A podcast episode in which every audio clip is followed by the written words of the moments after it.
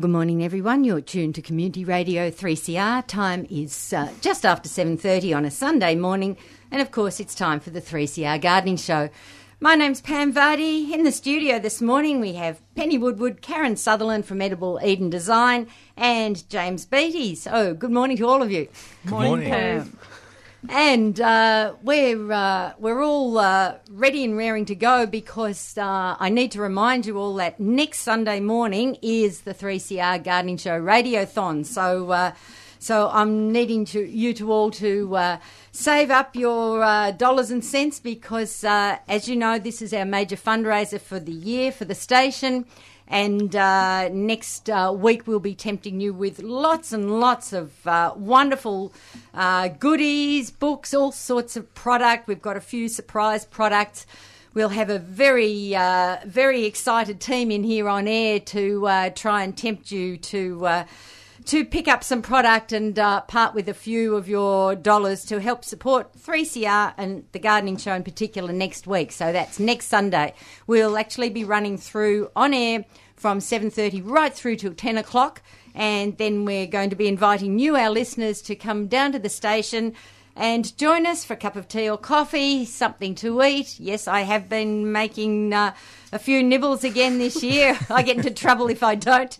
Uh, so there will be some homemade uh, nibbles to go with your tea or coffee, but we'd love to see you next week and, of course, to hear you uh, phone in and grab some great product and, and give us some pledges. All right, but uh, meantime, we need to get this show on the on the road, and we're doing our normal time slot of uh, seven thirty, running through until nine fifteen this morning. So. Uh, if you have a gardening question this morning, we would love to hear from you. But uh, first up, I have to say, in particular, a very good morning to Penny. Good morning, Penny. Morning, Pam. It's lovely to be here, almost at the shortest, um, longest night. Shortest nearly day. there. So, nearly there. yeah, spring will be on its way before we know it. It seems crazy. Yes, because indeed. because winter's only hit hard Yep, in the last couple of Yes. weeks. So we've gone straight from summer into a really short winter, and Mm. I suspect it'll be, a, you know, spring will probably come early. exactly. But we'll see. Yes, we will see. And I presume you've had more rain down the peninsula. Yeah, quite a bit. Yep. Yeah, still, it's still, um, it, it is starting to get down deeper now, but you don't have to go down very far before you're hitting. some Oh, no. Still relatively dry stuff, so we still need more. I Yes. mean, I'd, although I'd prefer not to be in Sydney and places like that at the moment. It's a little bit too much. Getting a bit They've more really copped really it, need haven't they? Oh, After dear. two weeks ago, but um, yes. yeah. So it, but look, things, the weeds are growing. Um, for the first time, I mean, we had I had in my garden six months where I sort of didn't really have to worry about weeds, Mm. which was which was really good. We got lulled into a false sense of security. Because I often don't. And I went out into one patch of my garden yesterday and I could see the grass was actually taking over the garden bed. So I thought, well, I'd better start weeding. so I've been doing a bit of weeding Yes. recently and, and thinking about it a bit too because um, probably at some time in the next little bit I'll be writing an article about, about weeds and um, organic ways of getting rid of them. So I've been looking at flame weeders and looking at um, various other things. I know you had a seg- segment on um, on GA a couple of weeks ago. yeah, and I we suspect. did. I mean, we've had letters as a result of that. And Yeah, I right. suspect you guys have too. And it, it's quite tricky actually to find a decent flame weeder that doesn't cost too much. That's right. Yeah, Um, because anything upward of 120 bucks is kind of Yeah, Yeah. well, it's uh, look. I know Diggers sells one, um, which is under that, Hmm. but uh, it's only the it's only the metal tube part. It's Right. not the canister or Not the the tank or bottle. any Oh, way right. Yeah. connecting it. yeah, Yeah. right. Um, whereas another one that I found that looks really good that comes with the tube that it can attach to any uh, propane gas tank um, is two hundred and fifty dollars. Mm-hmm. Yeah, right. Um, and it's a big investment. It it's, is. If you've got acres, For a home then, gardener. then Mm. it would be fine. But for a home gardener, it's a it's a big investment. So I, I think they're really useful, and I reckon anyone who's getting um, like gravel pathways or anything put in Mm, their yard when they're when they're investing the money in installing that kind of stuff in their garden, Good I point. reckon that they should they should get one of these these fire weeders because they're so, you know, it's better than spraying Roundup Oh, around absolutely. wantonly and like, if you like think a lot I of guess people about do. the Hand money weeding. you would spend on or hand weeding, yes, when you Gravel paths are very exciting. Well, to it's- the conversation that I've had with so many people is that often it's the bloke in the family who does the spraying, Mm-hmm. um, and it's the women who are arguing against using Roundup. Certainly happens in my family, um, and I've I've been winning the last few years, but it, only by getting out there and, and hand weeding. So I, I'm I'm now on the track of this of getting a flame weeder. Yep. But I know that at diggers, that's all that's all they use. They use that and mm. pine oil. So they use mm, pine oil mm. in areas where they're not going to be wanting to regrow things because if you keep using pine oil, it can build up in the soil and can stop anything from mm-hmm. growing. Yes. The salt and vinegar sprays would be the same, Salt and wouldn't they? Or vinegar. even worse. Eventually, if you keep using that, that can build up in the soil too. Um, So they use a combination of, of those those three things, um, and and hand weeding, and there's some. Particularly, I have a lot of dandelions in my garden because I actually eat dandelions, and so I don't always pull them out. I find them a really good resource, particularly through winter. Um, the Fiskars has come out with a with a weeder that is a prong that Mm. you can push it into the soil, but when you're standing up, so you can wander around the garden and get rid of all your Hey, that's a good dandelions. Anything Mm. anything that has a rosette works really well. So thistles and dandelions and all that sort of thing, and it it works on a. You just push it into the ground, and when you pull it out, the prongs close, Mm-hmm. and the thing comes out with Mm. it, and then you push it off, and you can just drop it wherever you want it to go. But it generally gets the tuberous root out at the same time. So there's a there's a lot of different options, but you know, hand weeding is always the starting point. But then when you hand weed, you think about whether you pull the thing out or whether you cut it and drop it. Mm. So I use a bit of both of that. So mm-hmm. if it's a, something like a dandelion, you actually need to get the root out. But if it's something um, like I've got a lot of forget me nots in the garden at the moment, you're actually better off just cutting them mm-hmm. and with not pulling the roots out. So you leave the roots and all the connections in the soil, and you can just drop the leaves on the surface of the soil. Mm-hmm. Um, and when I'm cutting back things like cannas, I cut and drop those. I, you know, they just go back onto the surface of the soil because they make really good mulch. So, you know, there's lots of different techniques. So that's been fun. I've, that's what I've been investigating over the last little bit. Philosophising. It's amazing what what can take up your time sometimes. Excellent. Yeah. Okay. And Karen, we haven't seen you for a while. What have you been up to? no, I feel like it's ages. Um, I've brought in some late harvest and early harvest things, but I've also brought in the most interesting thing is the uh, to me, and anyways, the quail eggs with my new It's your new babies. new babies. yeah, so there, there were six. Now there's five after we've um, sent the boy back to where where they all came from, as he um, emerged gradually. So they're they're difficult. They're, you know, that was difficult to tell when they were younger. Yeah. So the um, woman that I got the quails from. Had, you know, had checked them and said, "Oh yes, these are all girls." But uh, she was happy to take the boy back because she'd had a dog attack and lost some of her breeding males. And uh, yeah, the the boys. I mean, I'm just learning about this, but the boys make a very different sound to the girls. So a couple of times I'd heard this sound and thought, "Hang on a minute, that's that's not a girl quail noise." And then of course there was pecking around the neck Right. and um, removal of feathers. And then when I saw a bit of telltale mounting technique happening, I thought, "Okay, you're not a girl. you're going back." so even out of five quails, though. I'm getting um, more than I'm getting more than seven eggs a week, say maybe nine or ten eggs a week, which is pretty amazing for this time of year. Gosh, yes. I'm not sure why. Yeah. but don't argue, I suppose. No, well, I was amazed when you when you brought the eggs into the studio because I really thought, you know, wintertime, not much sunshine. Normally, uh, you know, egg laying slows right Exactly. down, doesn't it? Yeah. So, so it's my first experience with quails. So maybe they quite like a bit of a chilly winter. I don't know. They've just come into point of lay, so whether that's a bit of an explosion of um, their fertility, I don't know. But they're very interesting because their shells, which is a bit hard to explain on radio, but their shells all have distinct patterns, so you can tell. We, I know with Who lay which one? Yeah, with your chickens, you can tell. Oh, yes, that's from that chicken. That's from you know each egg's slightly different too. But quails are really amazing because you've got this distinct pattern of um, brown speckles and marks and blotches, and so you know exactly which quails laid and Wow. each day. So yeah, Okay. really cute. And I've got three cinnamon ones and two. Uh, the other ones are kind of darker, like a chocolatey pattern, you know, chocolatey colour feathers. So they're very sweet, very gentle birds. So can you pick them up? Are they, you know, can you? You, can, handle actually. Yeah, I, they- I think it's don't run away because you? Adeline, who I um, got them from, she had been handling them, handling them a lot, and also she has children, so Right. they were Ah, handled quite a bit. Yeah. Yes.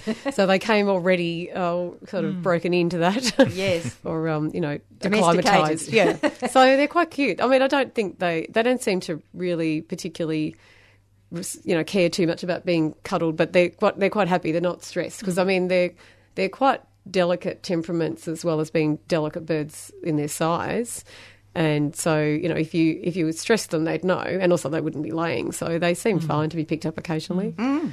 Do they just have free run of your entire place, or No, no, they really do need protecting because they are so delicate. So they're in uh, a very um, small, like small sized whole wire, so bird wire rather than chicken wire, Mm-hmm. and completely enclosed because they're really prone to rat attack. Oh, and of course, rats, Rats? have been everywhere in the in the suburbs this Yeah, autumn right. and winter. Re- really bad, actually, Mm-hmm. really bad rat attacks. Actually, or not bad rat attacks, bad rat numbers, huge rat numbers at the mo- at the moment. Mm-hmm. So, and also I was saying before to Penny that um, I did have bantams when I thought about getting quails, and it took me that long to find them. They were not being bred for quite a while, and now they seem to be, um, in, you know, seem to be available again a lot more easily, and.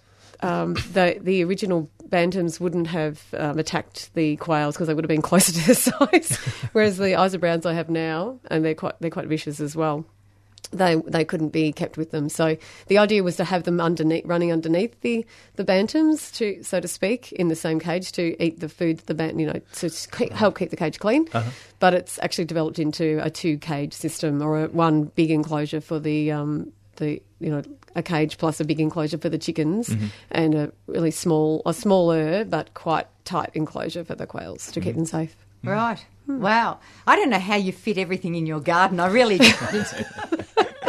Next, we'll have not the quails up on the roof along with the bees. I was actually thinking about that for a bit of sun to summer. I've been plotting. Oh, it's amazing. and James, what have you been up to? Um, just trying to keep warm, basically. Yes, um, Like the rest of us. just making. I'm doing a lot of heavy work in the garden at the moment. It's a good time of year for that. Um, Yes. it's kind of hard to break a sweat this time of year, so Yep. it's it's a good time to be doing that kind of stuff. But um, I'm, I'm talking about just having the last couple of weeks where winter's really set in. I was out walking the dog yesterday, and I, I think I was the only one out walking the dog yesterday. Um, they're still deciduous trees with, with autumn colour on them, Mm. That's right. all over the Mm, place. yes. Um, so it's definitely it's definitely a bit of a weird season. That's Sure for sure. is. Mm. Yep.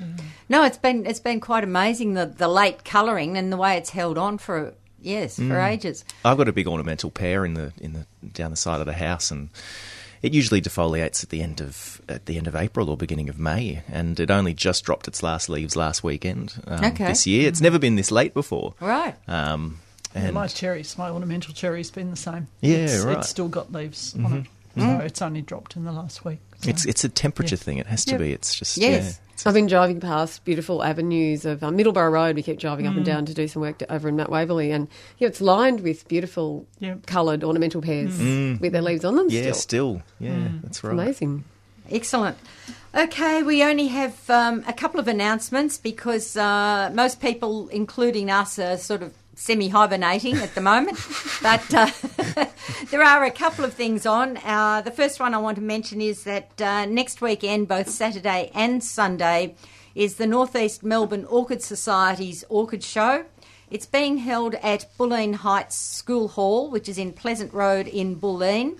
Uh, Melway's reference for that is 32G6. There'll be orchids on show and for sale. Admission is $4 for that one. Um, there'll be J&K's Kitchen. There'll be soup, sausage rolls, sandwiches, cakes and biscuits, all homemade for a light lunch or refreshments. And if you have any further inquiries about that one, you can contact Michael and his number is 0417 334 232. That's 0417 334 232. Now, uh, the uh, Rose Society Victoria's pruning demonstrations are continuing on each weekend. Next uh, Saturday, they will be at Van Loon's Nursery, which is in Grubb Road, um, Wallington, via Geelong. Um, Melway's reference there is 234E1. Now they'll be there at 1.30 only, so that's next Saturday at Van Loon's Nursery at 1.30. And then as well, both Saturday and Sunday of next weekend, they'll be at the Morwell Centenary Rose Garden, which is in Commercial Road in Morwell. And they will be demonstrating there at 10am and at 2pm. And uh, there's a big note here for people to bring their own secateurs for that one. So it's going to be a hands-on as well. Uh, and we'll go through some of the others a bit later as we get closer to time. All right, well, it's more than time we invited our listeners to join us this morning. If you have a gardening question or any comments to make, we'd love to hear from you. We've got uh, Penny Woodward, Karen Sutherland, and James Beatty all in the studio this morning, so do give us a call. The number is 9419 0155. That's 9419 0155.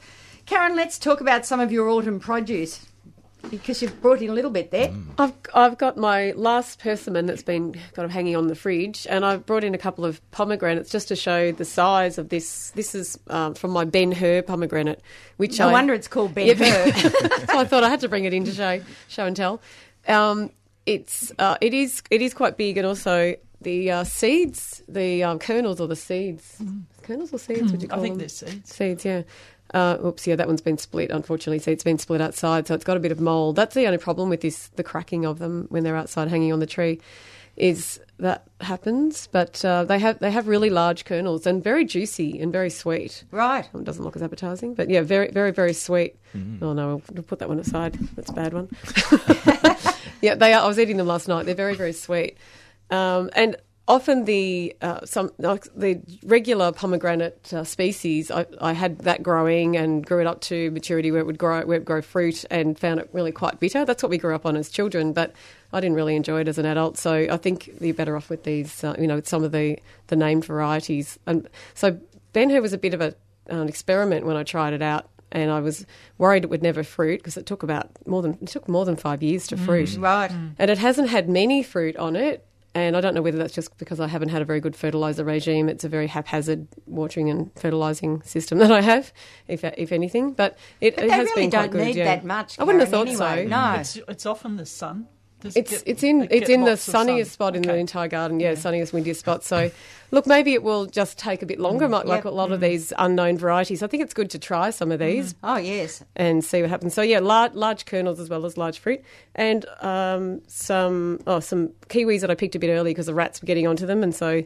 They really should be picked about now, and whereas these were picked about a month ago. Okay. So, so you can ripen them off the vine. Yes. But it, again, it's like the avocados. If you pick them too early, they won't ripen as well. Right. Uh, whereas the others have been, they are a variety that is ready for picking now, which is bacon. So that one has just got- Okay. got soft now and it's ready to eat after about a week in the fruit bowl. Yep. So Yeah. yeah, so Yeah. I, I only got you know eight of them or something this year, so not many. And I'm hoping that my my new plant, when it finally grows, it could take a couple of years yet, maybe three years to um, cross pollinate because they really do need a cross pollinator, even in Melbourne's cool climate. Yes. So I Well, put in a I've Hess. I've got Mm. Wurtz and Hass. Oh, okay. And, yep. Um, I've had them in Getting- for three or four years now, Yes. and the Wurtz have never produced fruit, but the Hass has. So it's had. Um, it, uh, the first year it had one or two. The next year it had three or four. This year it had sixteen.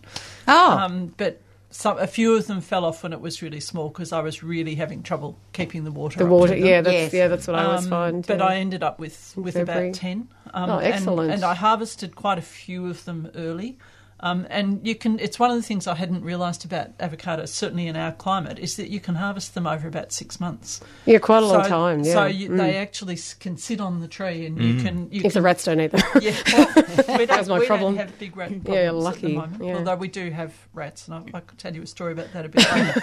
but, um, but the yeah, so I I picked the last one last week, and it was fantastic. a really nice big one. And re- I realised I'd harvested the other ones too small because I got too impatient. And I, but you, Mm, But they it's only, exciting They only ripen off the tree, yes. so yeah. you do need to pick them. But telling when they're ready can be a bit tricky. It is and- difficult, and yeah. I have learnt that I need to leave them on the tree longer. But it, it's Yeah, good to know that you while. can start picking them quite small if you've got a really big crop. Because some people get a really big crop and then harvest them all at once and then don't quite know what to Yeah, do with to do them. yes, exactly. So Mm, that if you harvest them smaller and just gradually let them get the rest of them get bigger and bigger, then you can have your own avocados. And and when there seems to be a scarcity of avocados at various times of year, Yeah. um, it's good to have them for well, six you months. of the Hass must be the one because I haven't had Hass yet. Although the friends I have who have Hass and bacon have had more from again, like you're saying, like From you're reporting, Hass. really good crops from their house. Yeah, Yeah. It seems to be a much more prolific fruiter than bacon.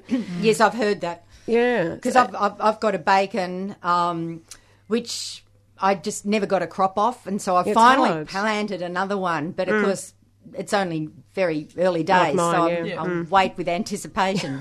But hopefully, I will eventually get an avocado. But if you've been getting um, Hass avocados, if you've just finished them, that was the time when avocados were at their most expensive. So that's Yeah. that's Yes. really good. Hass must be the best timing Yeah. of compared to commercial avocados there, Yeah. which is great. Well, yes, yeah, I don't know, but I, you know, we have um, commercial growers not that far away in Oh, Flinders, okay, so yes, you yeah. can usually judge when the avocado season is, and and it tends to be at the end of summer. So you know Mm, they have mm. a lot of avocados for sale then, but I haven't seen any for sale from their place beside the road for three or four months mm. now. Mm. So I don't quite understand that, but. Well, I guess from a commercial point of view, that's when everybody wants to buy avocados for Isn't it? salads and Yeah. things, isn't it? So suppose that's yes, Yeah. so they're Yeah. probably trying to pick according to the the market needs. Yep. Yeah. Yeah. Mm, Interesting. Yeah, I, I had getting back to the pomegranate. I had um, been told a while back that Australia did not have um, a particularly particularly good varieties of pomegranate here in Australia Ah. compared to um, say over in over in Europe. Um, or North America. Actually, North America. When my partner was working over there, we had fantastic pomegranates. Just when you bought them at the at the greengrocer or the supermarket over there, the flavour was amazing. And I actually think that the seeds of this Ben Hur are close to the flavour. Yeah, Yes. really intense juiciness and flavour. Yes, so right. pretty, it's a pretty good variety. Yeah. If it fruits more, it just hasn't had many fruit. That's all. Yeah, yeah. I my um, I tend to juice all my seeds because um, to eat them, they're they're still the the seed itself is fairly woody. Um, It's not the most interesting to just throw the seeds into a salad or something. You, it's too. You'll have chewy. to try these because I Yeah. think these these are quite large and juicy. They're Yeah. they're very good in a salad. Yeah. I'd say they're the best I've had. Really. Mm. Well, I do in get I, I do get a reasonable amount of juice by just juicing them, and so. I've given up just just saving them as, as the straight seeds and using them that way, and just juicing them every year. But yeah, that's that sounds a really interesting do, you, variety. do you put yours into a juicer or you do it by hand or how do you do Um, it? I quickly whiz it in a in a juicer. Yep. And then strain. Yeah, and then strain. Yeah. But um, yeah, I found that you know just the best way of getting, and it gets through a whole big crop nice and quickly. It's the you don't have it lingering around. Which which reminds me, I mean, I know I know listeners have heard all about all about this uh, already, but um, but I've had the most amazing crop of chocos, which all came from one choco you brought in here two years ago. Put on chocos. and I planted it.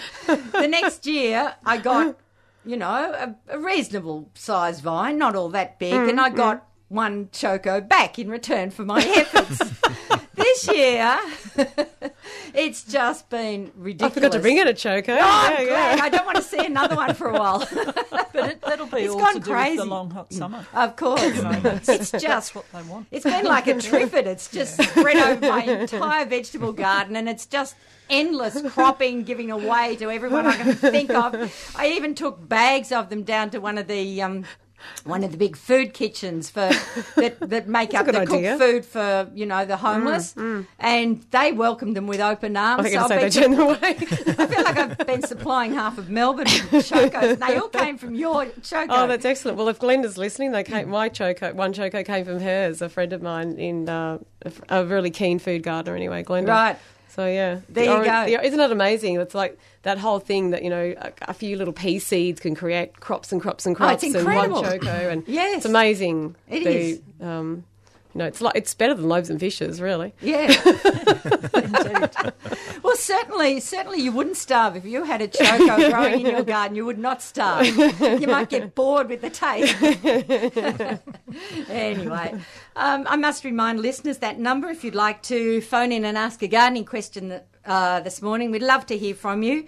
Nine four one nine zero one double five. That's nine four one nine zero one double five. Particularly this morning, if you're wanting to talk all things edible with uh, Penny and Karen in the studio this morning, who. Uh, who know all about uh, edible plants? And Karen, you've been you've been doing a lot with um, Australian natives that are edible.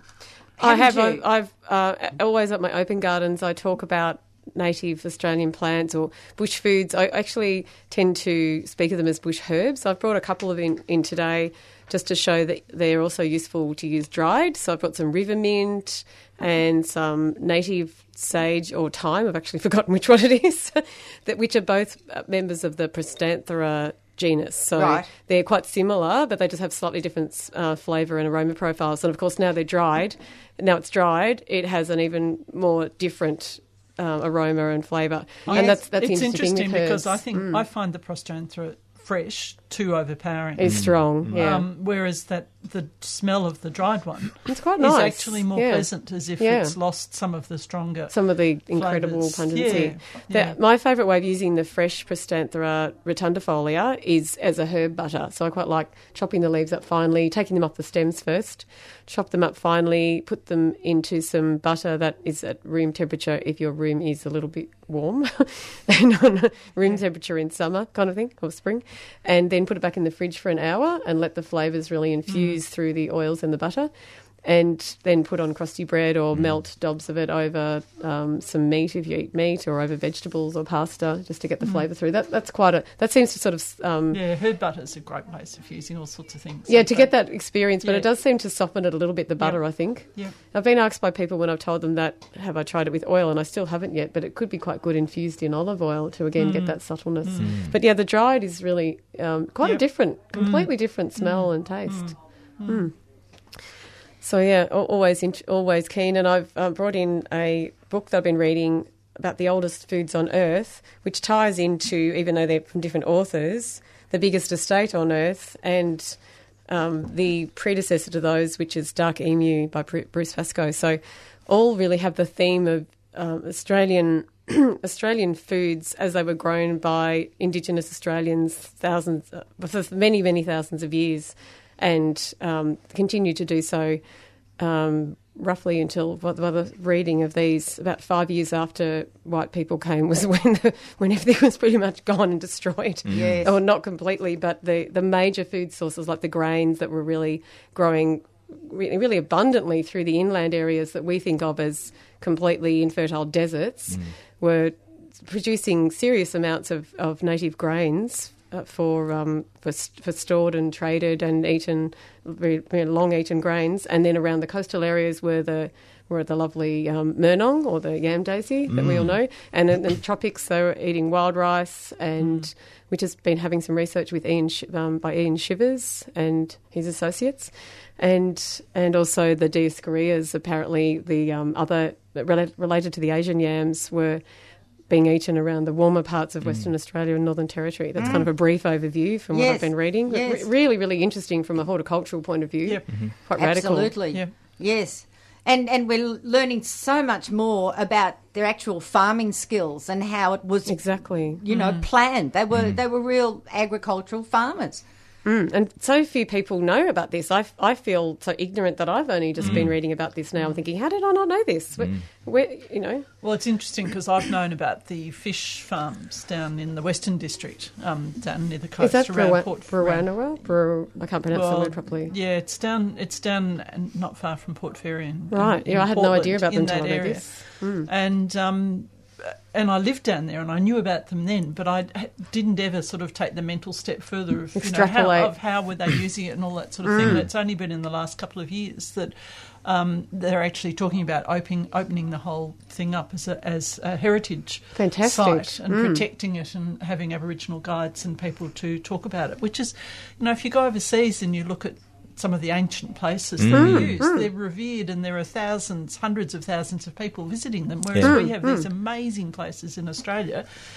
And someone actually asked me that when I was overseas last year, and they were they were talking they were talking about um, you know well you've got some really old places in Australia. Do you all go and visit those? And I thought Yeah, well we don't. actually we don't. Yeah, so infrequently. There's, there's So, other fish you know, traps in, the- in kind of western New South Wales as well Yeah. that uh, that predate the pyramids, you Yes. know, and, and Yeah. they're they're not really a tourist centre No. at all. And Well- you think, well, why? We- it's, it's quite fascinating. We've got some of the oldest infrastructure on the earth in that regard. Yeah. We've got old eel traps just in the Yarra River, right right near us. Really? Yes, and um, this is only we've only discovered them um, recently from a, a book that a historian's done about um, Laughing Waters, which is an area on the Yarra, just just well, it's virtually in Eltham, um, and and so we've tried to contact the council to see if there was maybe a a, a Koori guide or someone that could could take us down there and talk to us about it, but. Um, you know, we're not having any success in getting that. And, and it's, um, people would be so interested to mm. see these Absolutely. things and learn much more about, about what was happening locally in their area. Mm. So, um, I, I'm really hoping that someone comes on mm. board and, and we can expand this right through other sites as well.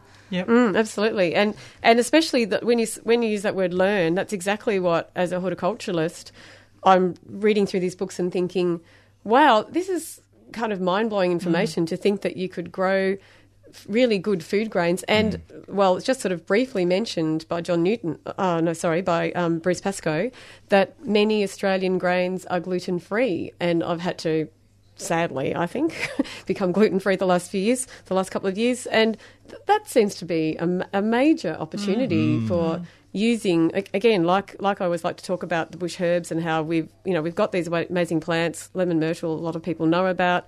A lot of other things like the native river mint and the, and the um, native thyme or sage, people are completely unaware about aware of, and how, how can we not be looking at these grains? And as um, Bruce Pascoe points out, you know, they, they don't need large amounts of fertilisers. They're, they're per, the big thing about these, for a horticultural, for, from a horticultural point of view, is they're perennial grasses.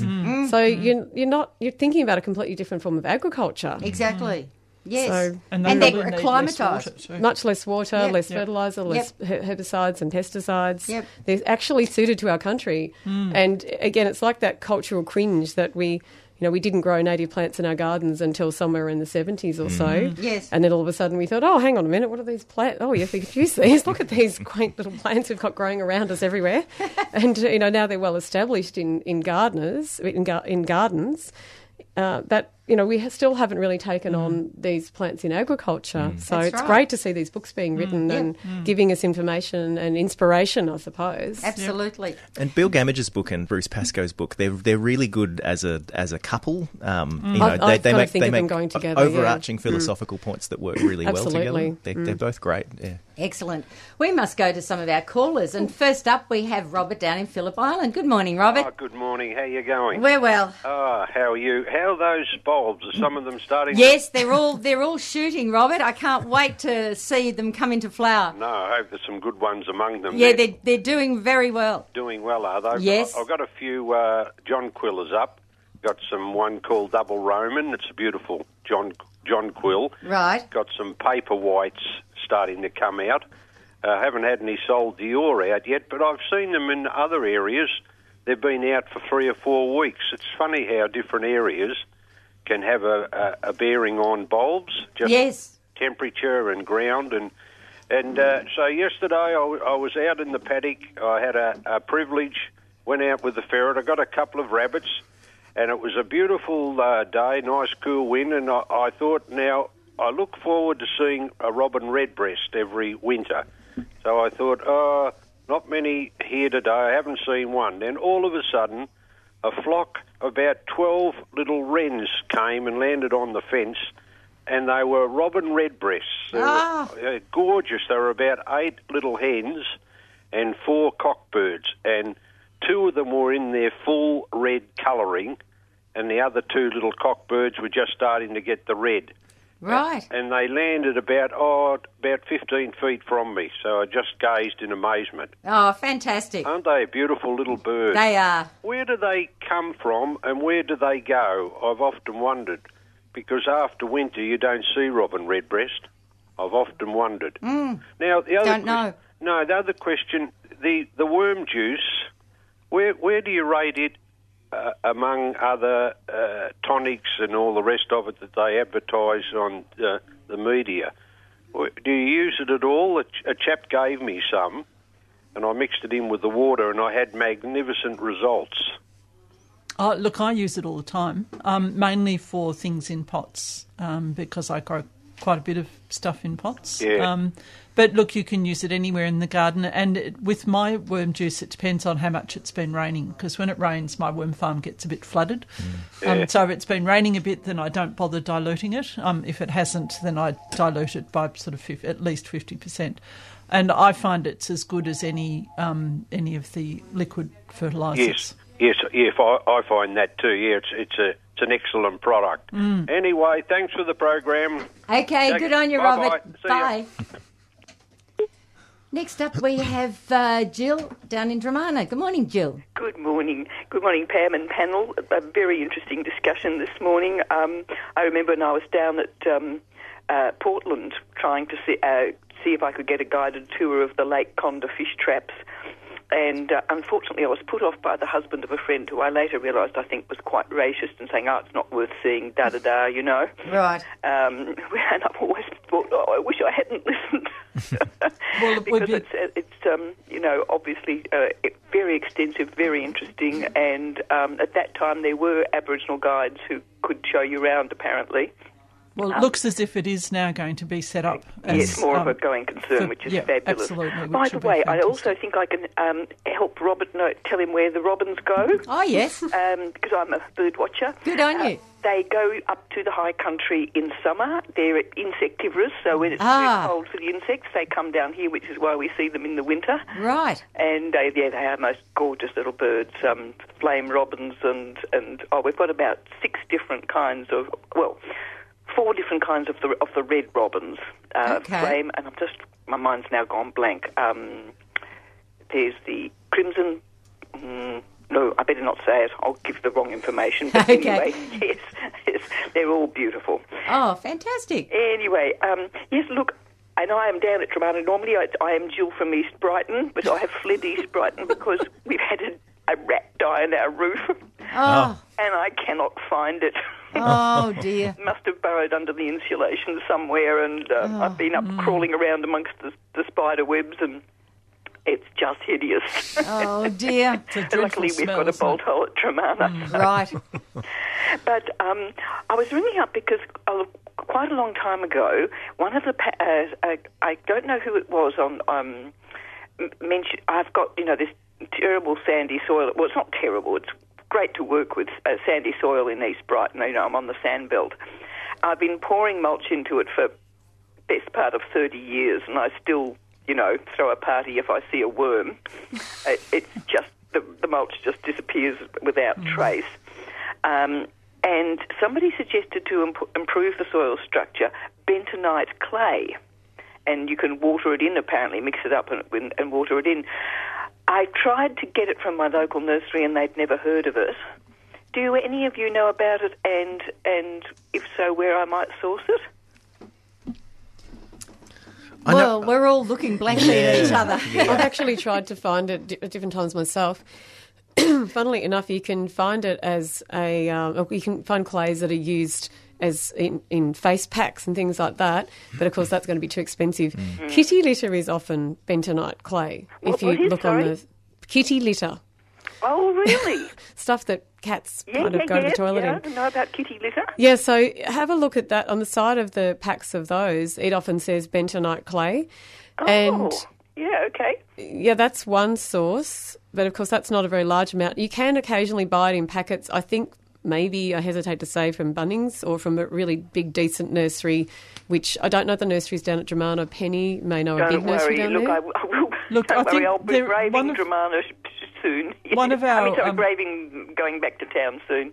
Yep. One of our Australian companies, and I can't remember which one it is now, has brought out a line of these soil Oh, at last, because it's always things difficult to get um, this in stuff. in smaller bags, so that so that you can get um, you know washed river sand, you Yep. can get a whole range Reliably, of different things.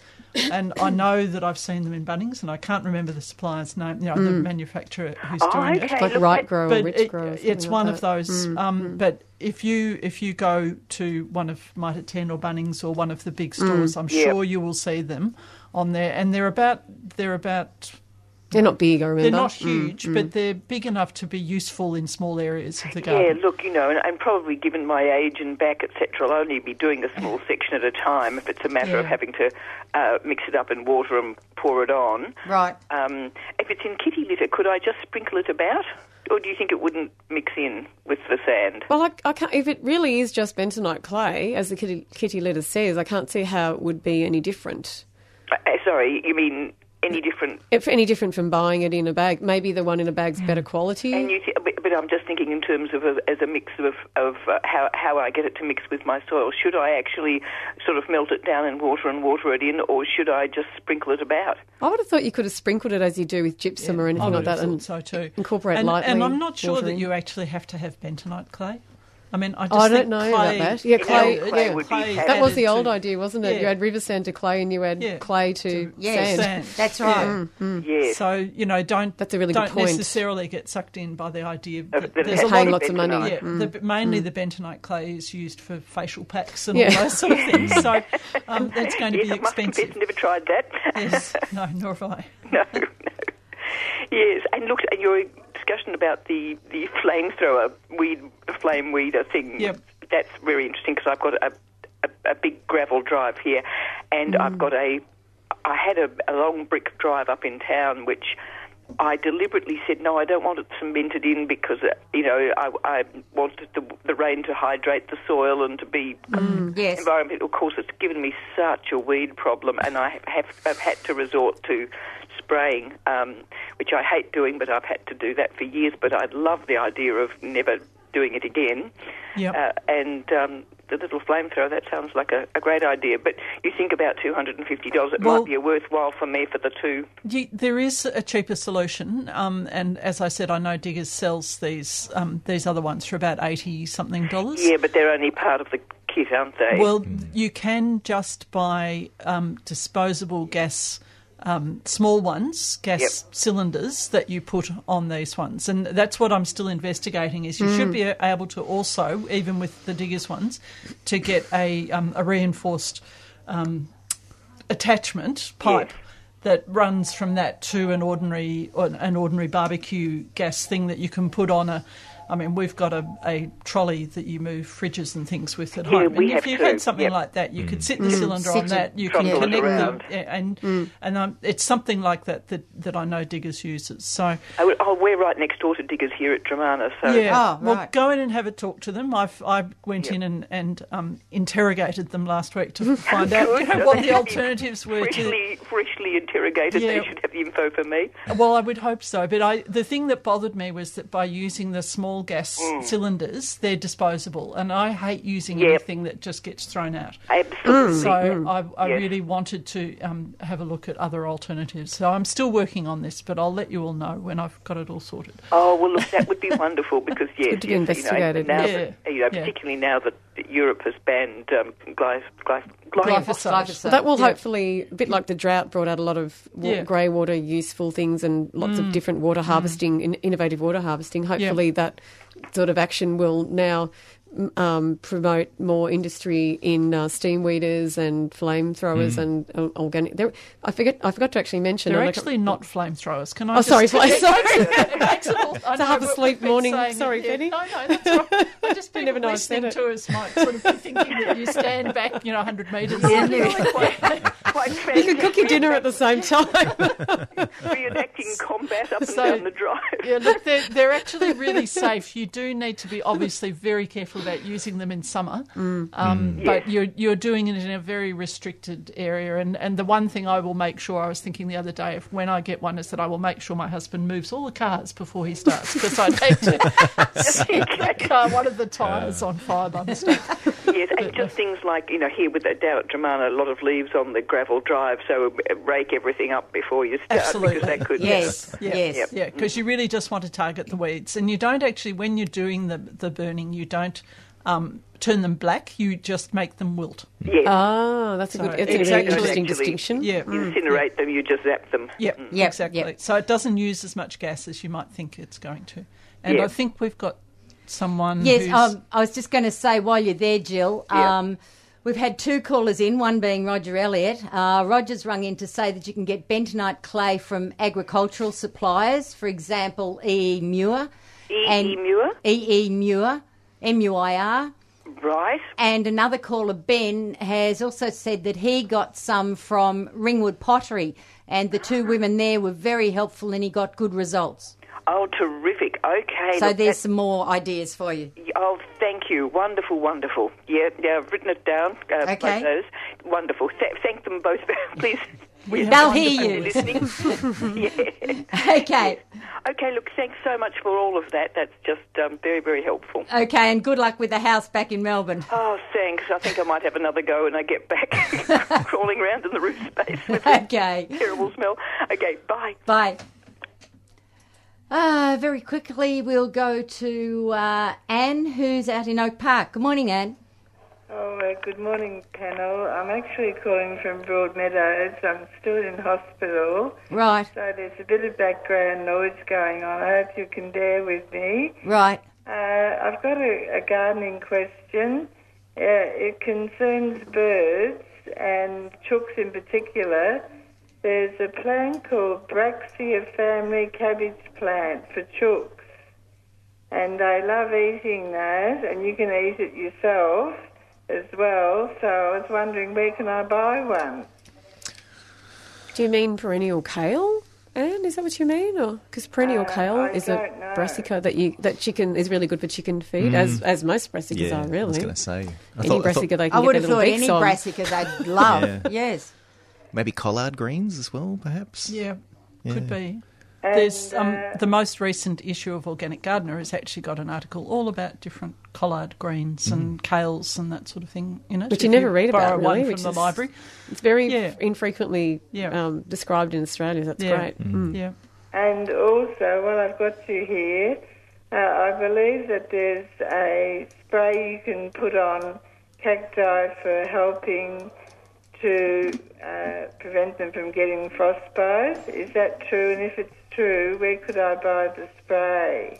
It, it it it is it does work to some extent, um, Anne, but it doesn't it doesn't um, guard hundred percent against them getting frost damage. Um, it's a, it's an anti-transpirant spray, and and most most nurseries would sell would sell that. Um, um, it's it stops the plants from uh, losing too much water.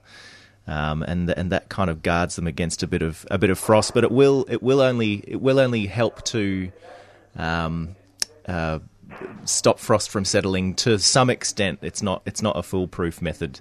Um, so if, if you find your succulents are getting a little bit frostburnt, then it, it probably will help. But if you if your succulents are getting turned to complete mush, um, then I'd be I'd be moving them undercover as well as using an anti-transpirant. or throwing a cover over them. Yeah, Yeah. that's right. Might be Be all easier. of that position, wouldn't it? Absolutely. Yeah. And uh, yes, I've written also uh, a little tribute to 3CR. It's a short poem.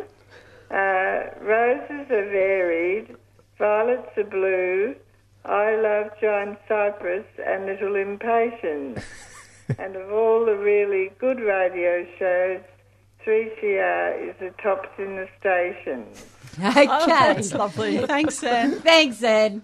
Bye. Right, bye bye. All the best. Bye. Now, I'm delighted to say that uh, online we have Claire Cregan. Good morning, Claire. Oh, hi, Pam. Thank you for talking to us this morning. And I, I wanted to uh, have a chat to you because uh, you've just recently put out a book called Miniscapes Create Your Own Terrarium. And uh, it's, it's a fantastic little book. Um, now, first of all, tell listeners what inspired you to get into, well, physically involved with, with terrariums because it's something that a lot of us saw that our, our grandparents had. And, um, but I think they're coming back in, aren't they? Yeah, well, I- think they've been coming back in for quite a while. Um, well, I've been doing it for about seven years now, so I've definitely seen seen them um, the popularity popularity rise quite dramatically recently. Um, I I I studied design and I was working in the film industry for quite a while, and I found a little terrarium um, book from the 70s in an op shop years ago, and I was I was always quite captivated by the little gardens, and and I started making them just as a hobby. Um, this this was yeah seven or eight years ago, and um, I was just filling any little container that I could find with little plants and and um, watching them grow. And then when I first had my first child, I had to sort of swap swap what I was doing and find something a bit more family friendly. And it was about that time that they they sort of came were starting to come back in. So yeah, quite organically they sort of turned into this business, which was really nice. And um, and then yeah, Miniscapes the the book sort of came along, and that was a really nice way to um, wrap it all up and sort of put it out there so people could make their own terrariums. Now, there are some basic principles to terrariums, aren't there? Now, um, Yeah.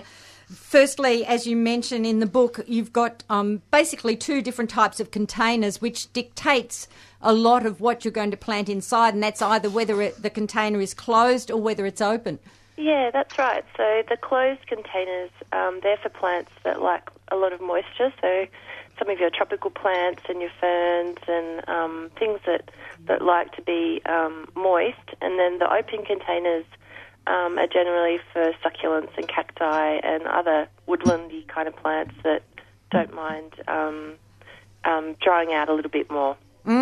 So it's fair to say that, that with the closed containers, um, they, they basically water themselves. They're, Yeah. they're, they're fairly low maintenance, provided you've got um, a good balance within the container itself. Yeah, that's right. So if they've got a, a lid on them, um, they create a little ecosystem, and that can go, um, you know, years without opening. And um, I, I occasionally open ones that are closed just to give them a clean out inside, because it's sort of like a fish fish tank. They get a bit sort of the glass gets a bit um, grubby after a while. But sometimes you can see them. You know, there's there's one on the internet that you can see that there's it hasn't been open for 20 years or something. It's just completely full of foliage and it's completely overgrown. and um, yeah, well, because all the moisture is trapped inside. So if it's a if it's a good balanced system, then that can go for for a really long time.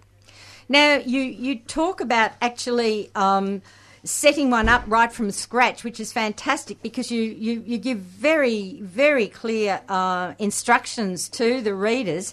Um, but you, you specifically mention building up um, layers when you're setting up a terrarium. Yeah, that's right. So, because the terrarium doesn't have any drainage, the containers are completely closed at the bottom. Um, so, the, the bottom layer, you would have to have um, some pebbles or some little stones or something so that the, the moisture, when you do um, water, it's not sitting directly in the soil. So, you'd have a layer of the pebbles, then you can have a layer of. Sometimes I sometimes put something between the soil and the pebbles just to stop soil dropping through. It's sort of more of a aesthetic thing for me. Yes. Um, just to make it clear from the outside. Um, and then yeah, and then you'd have um, you also also use some charcoal. Now, Um, what's the purpose of the horticultural charcoal, Claire. so the charcoal um, it it removes odors and it just stops the um, it it sort of absorbs all of the um, uh, I don't I'm not exactly the technical reason for it, but it tends to absorb um, a lot of the smells and it also stops the soil from going um, like mouldy. Um, I tend to use it in all of ours so that the, the soil um, it's almost like it's kind of like a filter system. I guess. Okay, yes. Yeah, almost like in um, a tropical fish tank where you use charcoal as well. It sort of filters filters the water, and um, um, so you'd have a layer of charcoal, a layer of soil, and then you pop your plants in, and and then sometimes I have pebbles and rocks and um, little decorations, so it's like a little landscape on the top layer as well.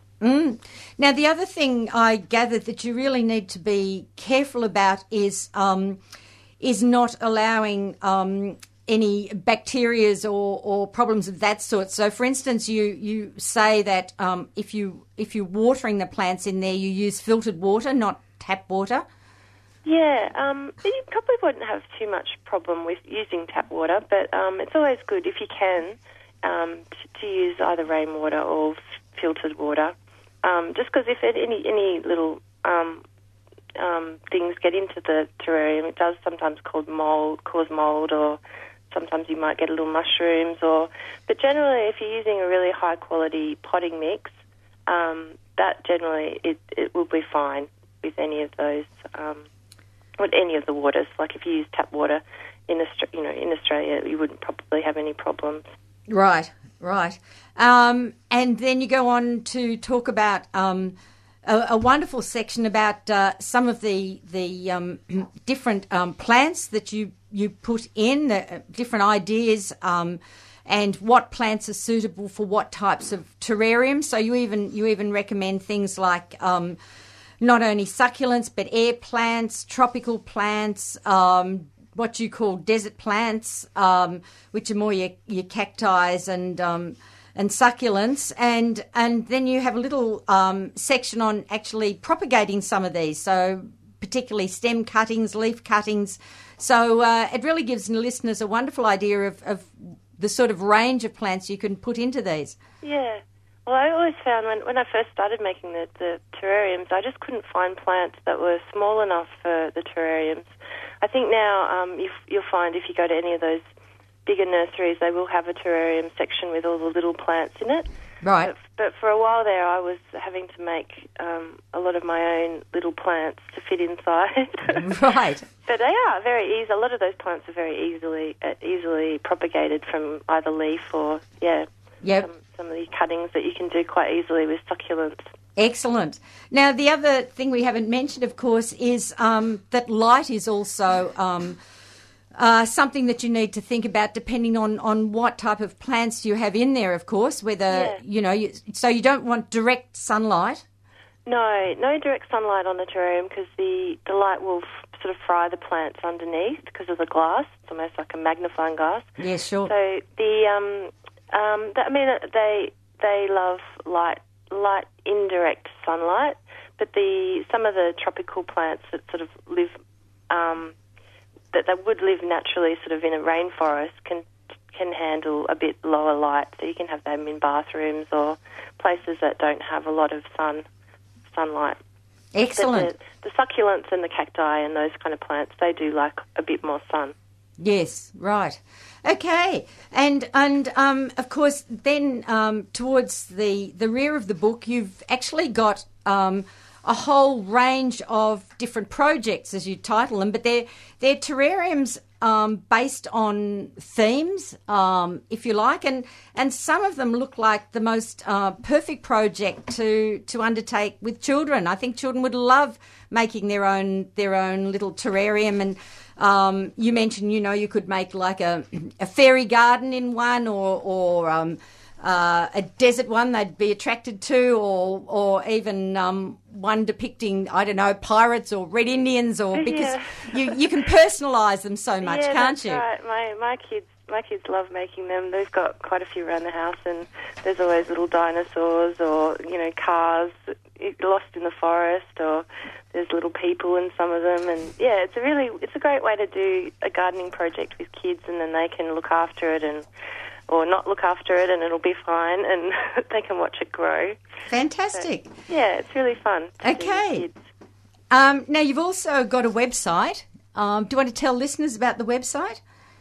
Um, miniscapes.net is um, is our is our website, and um, we've got a few more projects on there that people can have a look at.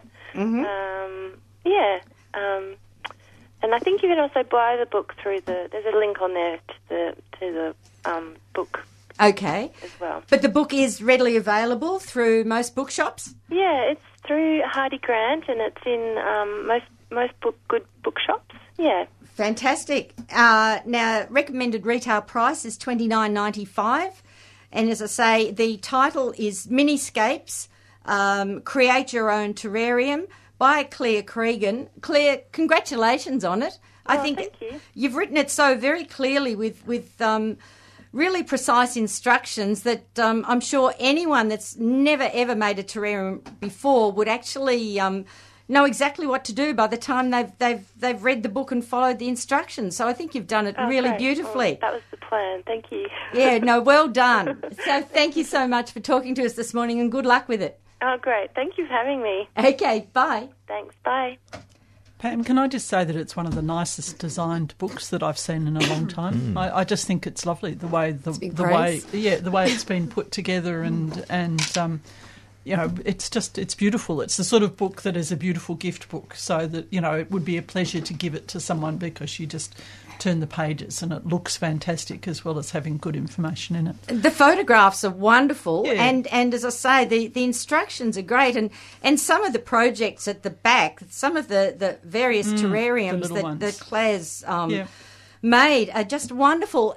Um, and I have to say, this is like a a pre-radiothon teaser, but um, Claire has been has been very kind to us, and she's actually uh, given us two books. So um, for the first two listeners that phone in, we are doing a, a pre-radiothon supporter segment this morning. Um, so uh, for the first two listeners that like to phone in, and I'll give the number again in a minute. You can have one of these books for thirty dollars. This will go towards our our radiothon total uh, next week. But uh, for thirty dollars, not only can you have the book, if you want to post it out, I will throw in the postage of that as well. So for thirty dollars, um, or if you want to come into the station and collect it during the week from the office. But uh, as I say, we've only got two books, and they're wonderful little books. Particularly if you'd like to to do some of these little projects with uh, your own children or grandchildren, they would they would have such delight, and then they'd have their own little miniature garden to keep in their bedroom and and to to watch and see how it grows over many years. So the number nine four one nine zero one double five. That's nine four one nine zero one double five for Miniscapes Create Your Own Terrarium by Claire Cregan. All right, we will go to our next caller, and we have uh, Helen in Coolaroo. Good morning, Helen. Uh, good morning, panel. Um, th- thanks for a great program. I've got three questions. Uh, Yes. the first one is about avocados. I've got a self-sown uh, avocado, which is about two metres in height. Um, I've heard that you can uh, cincture the trunk of the tree to make make it flower, and I just wondered if anybody had any comments on that. Uh, look, I find in my garden that my avocados flower without having to do anything to them. But certainly, cincturing a tree, any fruit tree, will will force it into flower.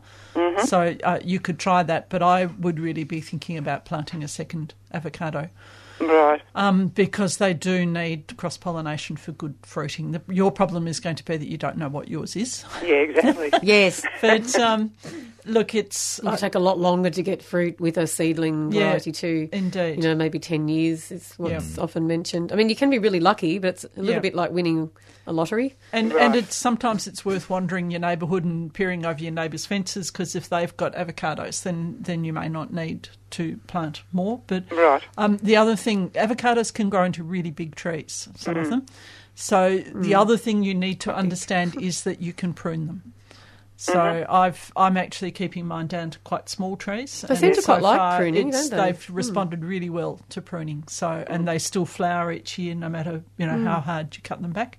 Right. Um, so I, yeah, look, I, I'm not sure that I would bother cincturing at the moment, particularly Okay. if it's only a couple of years old. It's unlikely to flower anyway, Mm-hmm. um, and they it will probably flower. But I would seriously consider getting a second one, A grafted one. a grafted one that you know what it is and that it's a relatively cool climate one. And from our experience, Maybe- I'm just maybe talking- Hass. maybe a Hass is the one you want to Bacon go was for. the recommendation, but now we'd say Yeah. yes.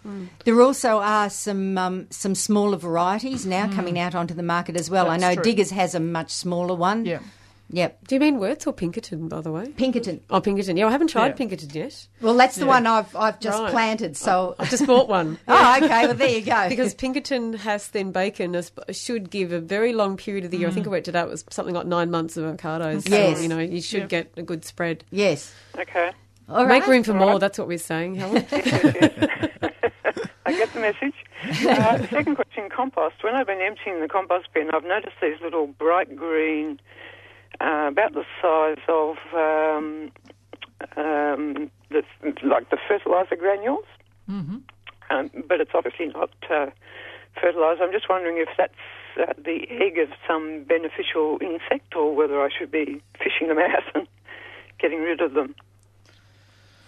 The bright, the bright green thing has thrown me. I'm trying to think Yeah. of what it I might can't- be. Are they I seeds or something that didn't anything. get No, broken down? well, Or? They always seem to appear in in the compost bin when I empty it out. So Look, if you haven't had problems from it before, I don't think I'd worry about it. I think I, Okay. you know, just assume it's another part of a breakdown process of something, um, and put it out in the garden anyway. all right, okay. And finally, uh, peach pruning. Some references seem to indicate autumn and others spring. So I'm just uh, a bit confused uh, confused as to when the best time to uh, prune a peach. I wouldn't prune it until after you harvest it in summer. So as in autumn pruning.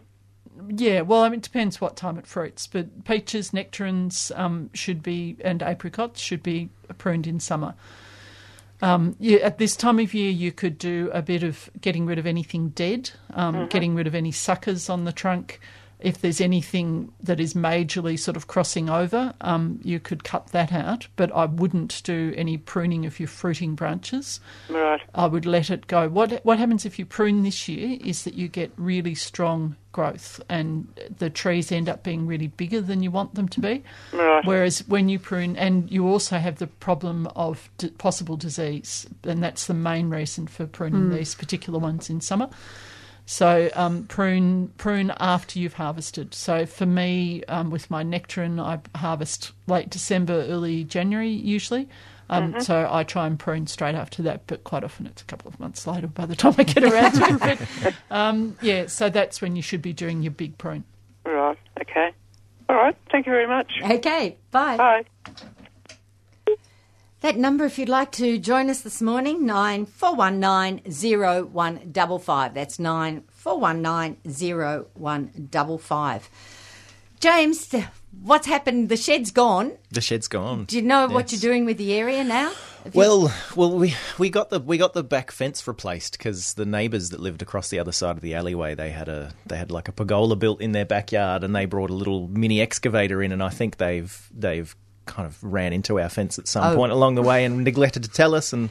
Year and a half later, after a bit of rain and weather, um, we took the shed down, and it was clear the fence needed replacing. But insurance covered it, and we now have a gate into the alleyway. So oh, great. it's given me much better access than I ever had before, which is good. Fantastic. Um, yeah, um, but I'm still I'm still kind of kicking ideas around for how I'm gonna how I'm gonna lay the backyard out. Um, and I'm I'm kind of it sounds terrible, but I'm kind of leaning away from having a lot of it as a as as productive and edible um, kind of stuff purely for, for water reasons. Really, I've, I kind of look look at the productive garden that I have at the moment, and I just think if I am gonna if I am gonna change, you know, make it three times as big as it is now, then that's going to take a lot of water. So I'm. I'm yeah, I'm kind of erring on the side of um, maybe having much more.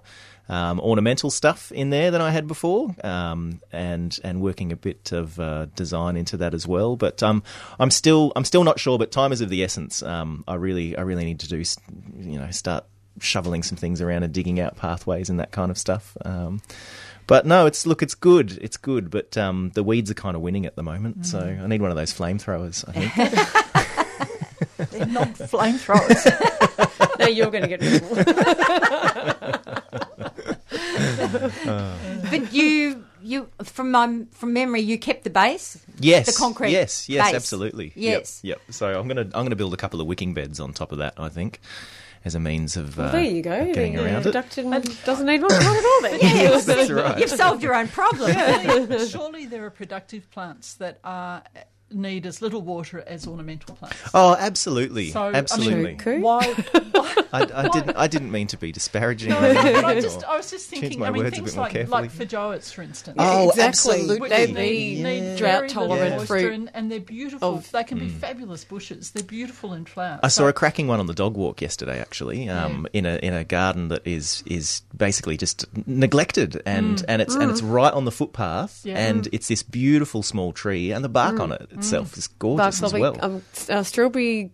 Strawberry guavas and yellow cherry guavas, they also, if you do the grow them up into trees, have beautiful, almost crepe myrtle sort of bark too. They're very rarely grown into that size tree, but they can also be, you know, hedged and you can use them as, I don't know what your circumstances are in the garden, but, you know, you can use them in all different wa- all sorts of different ways and they're really um, very tolerant of low moisture levels too and they'll fruit really well. and they're delicious as well. Delicious, Nice- yeah. they- they make a nice and sorbet. They, and they haven't start coming into fruit when other things are starting to stop, so that they cover that, that some of that period of sort of winter when there's not quite so much fruit around. absolutely. So you know, I think they're they're great plants. So I would be careful about going down that path. I mean, we all want some ornamentals, but um, you know, there are Yeah, there are fruiting plants that, that actually do very well with very and little water. and uh, then some native herbs and things like that. There's a whole stack Yeah, of things true. you could use absolutely. ornamentally. saltbush. um, yeah, old which man saltbush. doesn't need much water.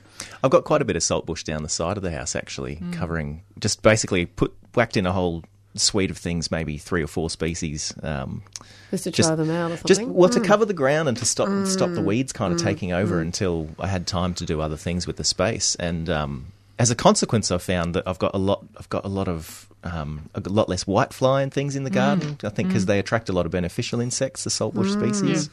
oh, that's um, interesting. Yeah, so that. I'm I'm kind of looking at it now, and I'm just kind of hedging it and thinking I'll just keep it as a little insectary or something because it seems to have this. Which one's working in that way? Um, I've got uh, Rhagodia candolleana. Oh, okay, Um, yes. And that hedges up really beautifully, actually. Mm, that that hedges really really nicely. Um, and uh, Einadia, Einadia has tartar. Oh, not a Newton. Yeah, Oh, which one? hastata. Oh, okay, not nutans. Mm. Um, and they're they're both kind of scrambling up the Mm. fence and both hedging up really well. But um, but but yeah, they have Mm. this they have this added benefit of um, harboring a whole lot of critters. They're going to eat problem critters in the veggie patch. So yeah. So are they, they- good are the- observation. Are the ones that you've mentioned, are they traditional saltbush? Um, no, no. they- I mean, Old, not- old, not the one, there's so many. Um, I got interested in them in the beginning because I was putting grey water on my garden during the drought, and I thought, oh, I need to find more things that are salt Mm. water tolerant out of interest, and then started using all these. And also, I was interested in the fact that all these Chenopodiaceae were low water use edible plants. Mm-hmm. Like you know, Mm. there's lots of other um, exotic plants as well. But the old man saltbush to me is the the old man saltbush for the leaves, dried or fresh, and also in, in salads or in cooking too. Uh, and also the um, ruby saltbush, the Enchylaena tomentosa. They're my two favourites. So the Enchylaena has, you know, the largest of the sweetie of the salty sweet berries Yep. that you can really actually use, and that's quite a nice little shrub. And uh, yeah, and then the old man saltbush is quite a big shrub that uses, you know, no water at all. Mm, Really arid plant with beautiful big silver leaves. And then the coastal saltbush is really pretty Yeah, too. So what was the one that you had at Mifkets? that would have been Old Man Saltbush. Right, Um, um, Atriplex nummularia de Kock. So that's a South African um, bred cultivar o- of our native plant, a bit like the macadamias being Yeah. improved in Hawaii. They, it was improved there. Beautiful big leaves, though, really frilly, soft looking leaves. So very ornamental. Yeah, look into that one. Um, Old Man Saltbush, but the de Kock variety, and also the coastal saltbush has that. Neither of them want moisture at all, and the, they both have really silvery foliage. Excellent. We'll go next to uh, Harry, who's out in Northcote. Good morning, Harry. Uh, good morning, Pam and team. Thank you for your program. Uh, I just wanted to add to the avocado theme Right. this morning. Uh, I have an avocado tree which is over 12 years old now, and it faces north and is adjacent to a brick wall. And what I have observed in the last two years, I've picked over 100 avocados per year from the tree. And Wow. what I've done differently is that I've used a nettle tea foliar spray. Right. And um, what I did see was the tr- when I did spray it the first time round, um, it was completely covered with flies, and uh, I assume that it helped with pollination. Um, Okay. also, to add to that, it started fruiting, I'd say, late April, and we still do have a number of fruit on it now. Right. Yes. Fantastic. Excellent. That's fantastic. Um, do you know what variety it is, Harry? Uh, yes, it's a bacon variety. Uh, Yes. grafted You're doing variety. well. Yes, you are do you, doing well. Do you know if you've got other avocados in your area nearby, Um, so that you're getting some cross pollination? I'm not sure about that, Pam. Okay. Ed- Um, I am a member of the Darebin Backyard Harvest, and I open my garden. I think it's in November, right. and I share this information with a small group, and I thought I would share it with a wider audience. Great. That's fantastic. Uh, nettle tea does some amazing things. I mean, I've known about it for a long time as a fertiliser, but not Mm. necessarily as a to help with pollination. I think that's a really interesting bit of So information. what so I did thank do, you. I have used it. I have used nettle tea uh, for the trace elements, Mm-hmm. and um, I did notice there were quite a few flies around the bucket, and Mm. that's when I thought of the idea of um, spraying the avocado tree because it's very, very hard to yield fruit from it. Yes. Yeah. That's And- a great idea. And and in Northcote, you're likely to have you know a lot of backyard vegetable and fruit tree Mm. Oh, growers. so the chances are there are uh, other avocados. Yes. Because that's the best area. yield I've heard of from Yeah. a bacon so far. Yeah. Yep. Okay. Mm. So Okay. I might see someone out there at uh, in November at the uh, in my backyard. Harry, what you should do is phone in to us just before the opening and give us all the details. I'll do that, Pam. Okay, And- and excellent. Not only for myself, for all the other gardeners Yep. in the um, festival. Ex- I'll definitely do that. Thank you. Okay, bye bye. Oh, I think Pam, the um, Darebin, usually the Darebin Harvest Gardens, you have to book well in advance for those, and they're cl- they're closed viewings. So, and you Oh, don't, right. you don't, unfortunately, because I wish I knew which one that was, because they don't give you very many details. Okay. It's very much kept to protect the gardens, pri- the gardeners and the garden's privacy.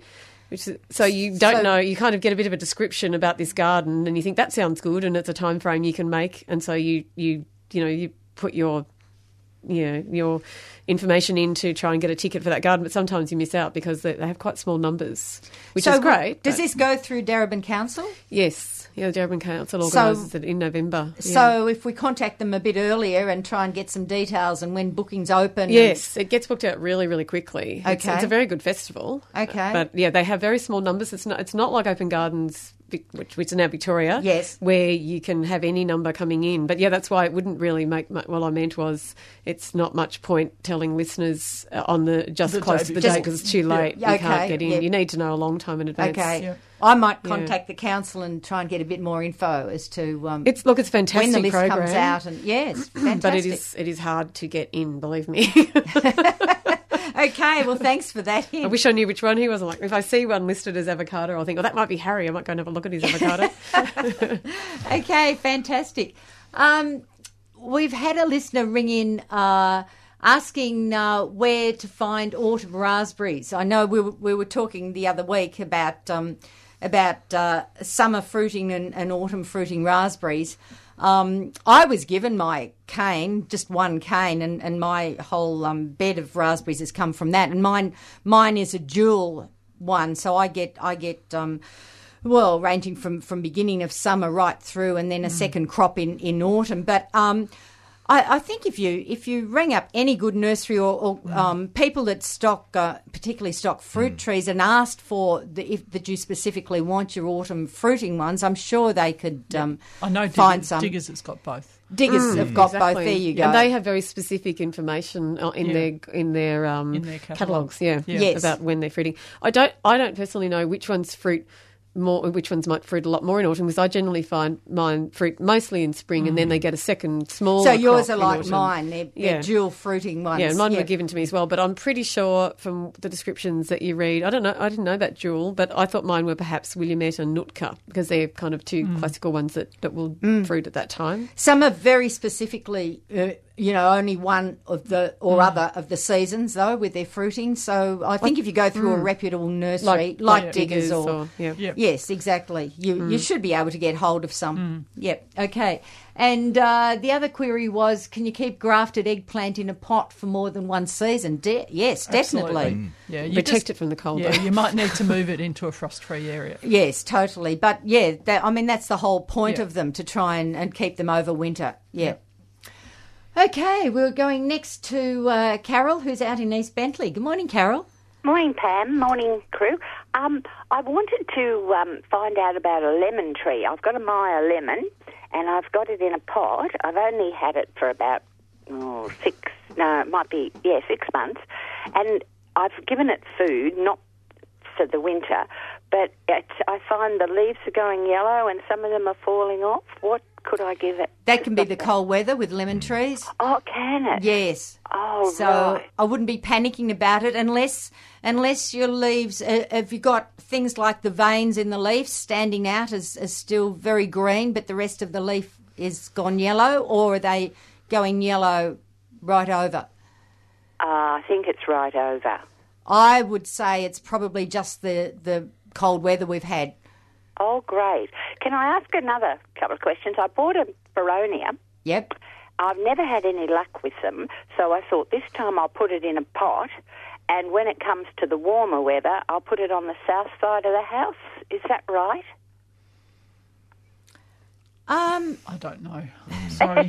Firstly- Boronia is not mine. Firstly, it depends on which sort of boronia. Do you mean the pink boronias or the brown boronias? Because they, the pink ones are hardier than the brown ones, and they can take more sun. Oh, right. So easterly, would you say? Um, Morning- yes, morning yes, sun's morning sun would better. be would be great. Okay. And just a, another question, if I can. The scaevola. Yep, yeah. Is, scaevola, is it? Yes. Is, is that the African daisy? No, it's a fan. What we call a fan flower. It's it's an Australian native. Oh, right. And what about that easterly direction?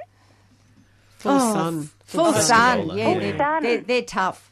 Oh, right. Oh, well, thank you. Okay, Bye bye. bye. Whoop.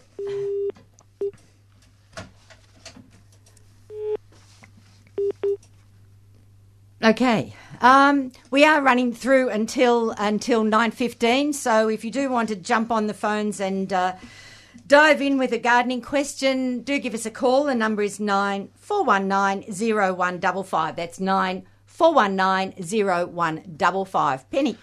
Uh, look, I just wanted to mention the most recent edition of Organic Gardener magazine, and it's particularly good seeing Karen's here because she writes for it as well.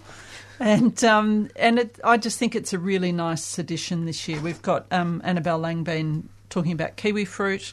That's a Um, nice one, actually. It's a really nice, nice article. Um, Peter Cundall, which I mentioned before, is all about greens. Yes. There's a really interesting article about um, written by one of the one of the catalyst researchers, all about the gut microbiome. Okay. So talking about about that side of things and starch and resistant starch, and that's a really that's I think a really good article.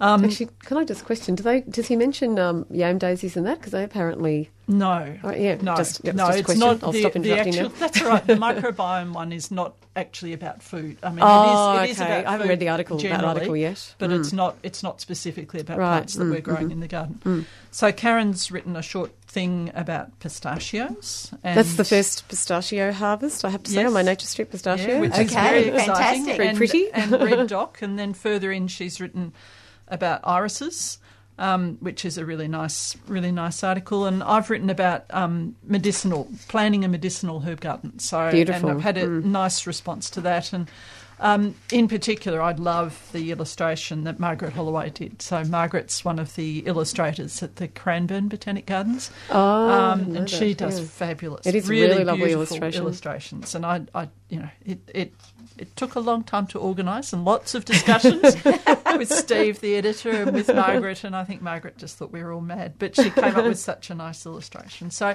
it's it's great fun sometimes when a lot of work goes into producing an article to actually see the end result. And um, I didn't just write this particular one on my own. I, I uh, really lovely naturopath from um, Sydney, uh, Anthea Kularis. Um, she collaborated on the medicinal uses, and I've written about how to grow them. So it was a it was a huge sort of collaborative effort. And the balm of Gilead's interesting too because I was given some by some other gar- some other gardeners Mm. that um, I tried that I got into the open garden scheme, and they grow it and drink it as a tea. And, I, it was completely new to me at the Yeah. time, and it's not very commonly known about. And it's a really nice herb. it is. It's a fabulous herb. I, I don't actually drink it as a tea because I find it too Mm. It's strong. I find too strong too. Um, but But- it makes a fabulous inhalant for um, winter. Yeah, I found that really interesting. 'cause I thought, oh, yeah. finally some information, Yeah, and also I found yeah. out why mine died because of your of your mention how it needs a lot more moisture. I thought, oh, Yes, finally I have the answer to that.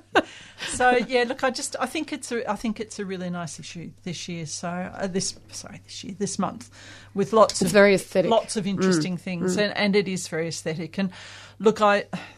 We have these ongoing discussions about the cover of the magazine, and I think the front cover's a bit silly, but it's apparently it's apparently the way that um, that younger people are going. Although I have to say that both my kids thought it was a bit silly too, and they're younger. Mm. But so, kale, but it's such a hipster I- topic look, in. Melbourne. I- Look, I'll describe it to you. It's this woman in overalls. Well, it is a woman because I've seen the other photos. But she's sitting there with what looks like her arms bandaged, but they're actually um, Arm warmers. mis- yeah. yeah, arm warmers. Um, good when you and have long she's arms. holding she's holding this clump of kale in front of her face. So look out for it. but the content is fantastic. How can you go wrong with kale? Well, apparently. Well, there's lots of people who really dislike kale, but Yeah, um, yeah. I My think mum if hates it's it. if it's if it's grown like and it. cooked appropriately, then I Yeah. think it can be fabulous. And one of the things a lot of people don't realise is that kale actually needs to be frozen to get the really Mm. Sweet Oh, flavours. I didn't know that before. That was very So interesting information. This is, Mm. and I've and I've heard this now from quite a few different people and tried it myself. Is that if you chuck it in the freezer overnight, Mm. it will have much after you've harvested it. Right. Um, it'll have much sweeter flavours when you cook it than if you just pick it straight from the garden. Mm, it's a very good hint. Yeah. We always just eat it raw in a salad with a dressing, so the dressing kind of lightly cooks it, and I, Yeah. I love the flavour of it. Yeah. I think they're Yeah, delicious. look, it depends, and but you see, it depends when you're harvesting it, what time of year, whether it's been cold. So If you've your watered kale a will lot. Be much nicer flavoured now hmm. with all this cold weather than it hmm. would have been a couple of months ago. So you know, people who've tried it once should try it again. And also, you're talking about James how you use a lot of well, you've used a lot of water on your productive garden. But my kale, when I've grown it, when different times I've grown it, has been on my nature strip where it's not getting much water at all. Yeah, right. And so, yeah, you wouldn't probably eat it as a salad vegetable in that situation, or maybe you'd freeze it before bit you ate it to soften it down a bit. And so it depends It which can be quite you're drought tolerant. talking about too, because I really Exactly. like the red Russian kale, which is Yes. has the red stems and it tends to be a more tender It's softer, kale, isn't it? whereas the Mm. Tuscan is tougher and stronger and, and often gets used in different ways. And Scotch kale even tougher, Yeah. but very drought tolerant. So Yeah. you know, Yep. more suggestions for you. He's, he's Poor been in trouble all morning. Poor James. Everyone's picking on him. okay, we'll go next to, uh, let me see, we have uh, Thomas in Albert Park. Good morning, Thomas. Good morning, Pam, Penny, Karen, James. Well done. Thank you, Thomas. That's my pleasure. Um, I've got green moss on my little concrete back garden here. How do you get it off? Okay. Look, my reaction to you would be to say don't. Um, I love moss. Moss is It's that. It's sort of maybe a green slime. Oh, okay. Well, that, okay. It's not so, quite so. Okay. Um, look, it you- can be dangerous. It can be dangerous if it's going to be slippery. Um, that would be the only reason I would, would move it. But you know, moss in other areas, I you know, I see it as just part of the garden. It's um, and you know, we shouldn't be we shouldn't be killing it off. But it uh, you can just try hot water Mm, I was going to suggest um, that in that kettle, situation. If that doesn't, yeah, when you've boiled your kettle, just go out and pour it over the top after you've um, made your cup of tea. Um, the other thing would be to try something like a bit of ammonia. All right. So, um, I, but I'd go the hot water first. Go the hot water first. hot water and a scrubbing brush. Yeah. Well, I had a bit of a go at that the other day, and I was lying in bed this morning. I thought, well, I'll give the guys a ring.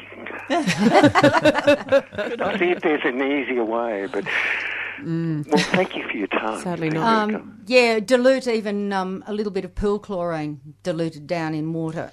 Yeah, I've heard, or, but- or metho. or I've also heard copper sulfate. Copper, Yeah, we used to use copper sulfate, Copper for sulfate. moss on lawns. Yes. I think, no, hang on, I might be getting confused. I shouldn't say that.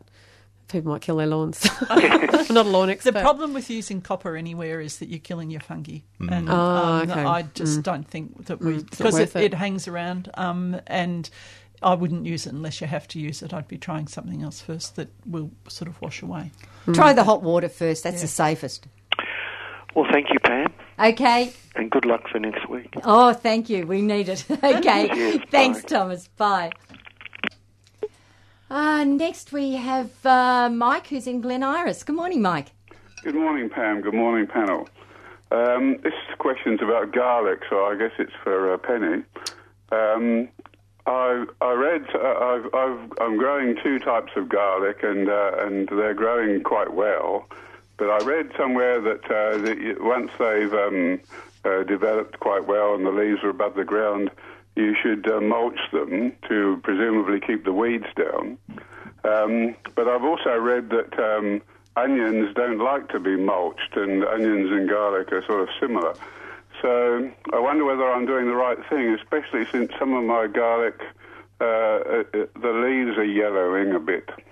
Okay, yeah, there's a few different things there. Onions are grown very differently to garlic in some ways because onions grow above the soil. So if you've got onions in your garden and you're mulching them, then you've got the mulch right up next to the onion bulbs, which can cause disease problems. Whereas with garlic, it's growing under the soil, um, so the mulch is um, is absolutely fine. Nearly all organic gardeners grow their garlic using mulch because there's no other way to keep the weeds under control. Now, the only thing I'd be a bit cautious of with these sort of quite heavy rain dumps that we've been having is that the, the mulch can keep the water um, closer to the top of the of the soil, so keep it more moist. Um, I, so uh, if we get really heavy rain, sometimes I go out and actually pull my mulch back to the edges and then put it back on again when things have dried up a bit. Um, but if your soil is reasonably well drained, you shouldn't have a problem with, with mulch. Um, the yellowing is more likely to do with a lack of nitrogen. So you may want to just give it a bit of fish emulsion or worm juice or liquid compost, something like that. Okay. Oh, good. Okay, that's And- very helpful. And good luck, and, and I hope your garlic does really well. Well, I've I've had success in the past, uh, uh, following uh, following your instructions mainly. So. Oh, uh, good. It's nice to know. Okay. Thank Good you. on you, Thank you for Thank the show. It's great. Okay, bye. Bye. Incidentally, a listener has rung in to say that Banksia Nursery in Knox stocks autumn raspberries bare rooted. So there's another um, avenue of approach. Um, okay, next we're going to Michael, who's in Caulfield. Good morning, Michael. Uh, good morning. I um, noticed that uh, I'm starting to get borer in a uh, flowering almond, and- I had one, another one, which I lost because I didn't know what it was. Now I know what it is, Right. but I don't know what to do about it. Um, I think it's you know early. It's the first time I've noticed it, so it's early days. Uh, is there anything systemically that I can put on that will kill it at all, or, or what do I have to do? Uh, their systemic treatments are really, really nasty. Uh, what I've been taught to do by tree surgeons is you can sort of scrape away where you see the borer. Sometimes it's only really between the bark and the and the actual trunk of the tree, so it might not have worked its way in, depending on the strength and the age of the tree. So if it's uh, older and weaker, then the borer will get in more easily. If it's stronger and younger, then the borer might just sort of um, you know traipse around the outside of the tree and not really make its way in and cause too many problems. So scrape it away with a screwdriver or some sort of sharp knife and find out where they're going. And if you find they've made holes into the tree, unfortunately, it's really hard to track where they're going because they go really odd directions. So you can try poking a thin piece of wire in, like a paper clip unwound, and you can try poking that in and see if you pull any, you know, poke it in and pull it out and see if you get any fleshy little borers because you often can kill them that way, especially if they've only just gone in. But the next method is, um, again, the tree surgeon's recommendation, which is using a just a fly spray, just an atomized fly spray, and put it up really close to the hole and spray it in because the atomizer kind of pushes the spray, the insect spray, into the um, into the holes. So that's uh, one good use of an atomized fly spray, I suppose. But it's very, very useful in this particular application because it follows along the um, strangely shaped, strangely directed holes that borers make that make it difficult to track with just a piece of wire. And then keep this tree stronger by mulching, fertilising, molasses around the roots.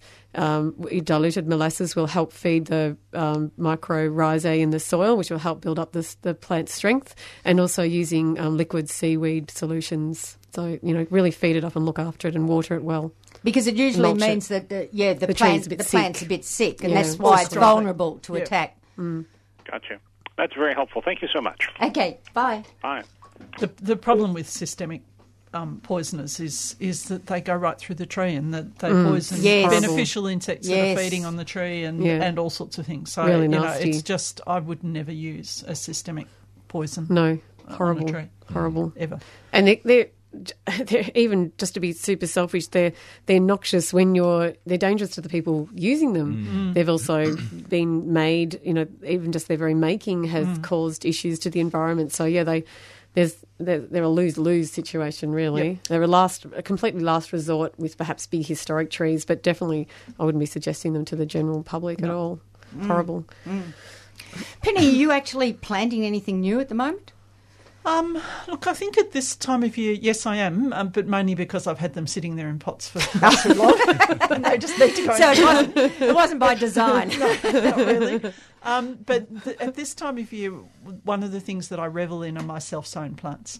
So I've got things like landcress and corn salad coming Mm, up, and mm. they're forming a large part of my sort of the greenery in salads and and and other things.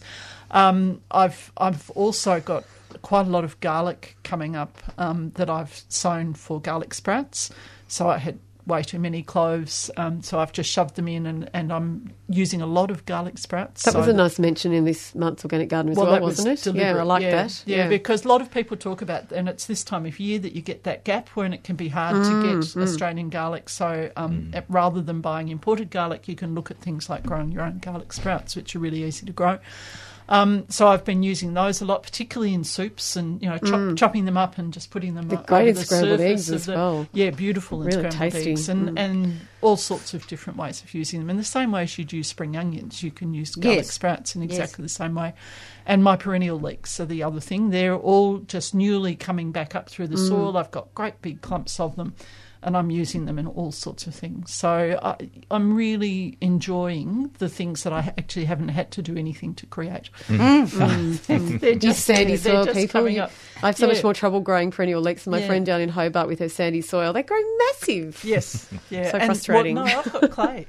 Oh, oh, So, really? I thought you they're must have still- sand being no, down no, there, and I thought, no, well, how come your perennial leeks clay. are growing so No, well? Clay. Have to have Um, chat about and that. the other the other thing that I've got are that's doing? doing really well in the garden at the moment is my red stemmed celery.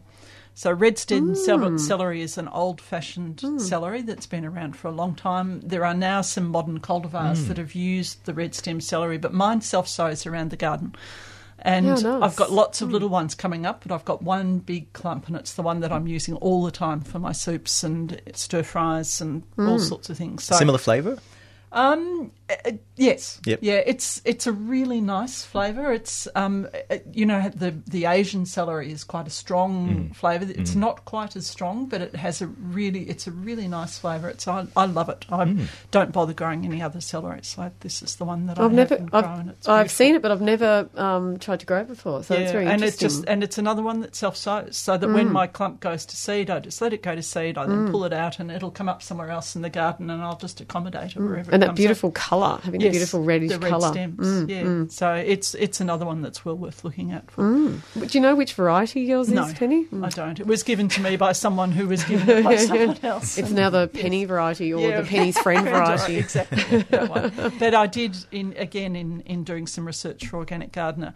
Um, we, next issue, we've got an article about celery that Justin has Mm, written, mm. um, which is a really nice article. And and um, we, I was just looking at different um, celery cultivars that don't need a lot of care, Mm. and it's clear that there are now some really nice red stemmed cultivars that Oh, are becoming available. So I think that's that's a really good thing. And do they? They're probably still prone to the bacterial leaf spot, or less so, or Um, I don't know. Yeah. Sorry, I Mm. haven't grown those ones. I know mine Mm. has never shown any sign Oh, of wow. bacterial leaf spot. So, You're lucky.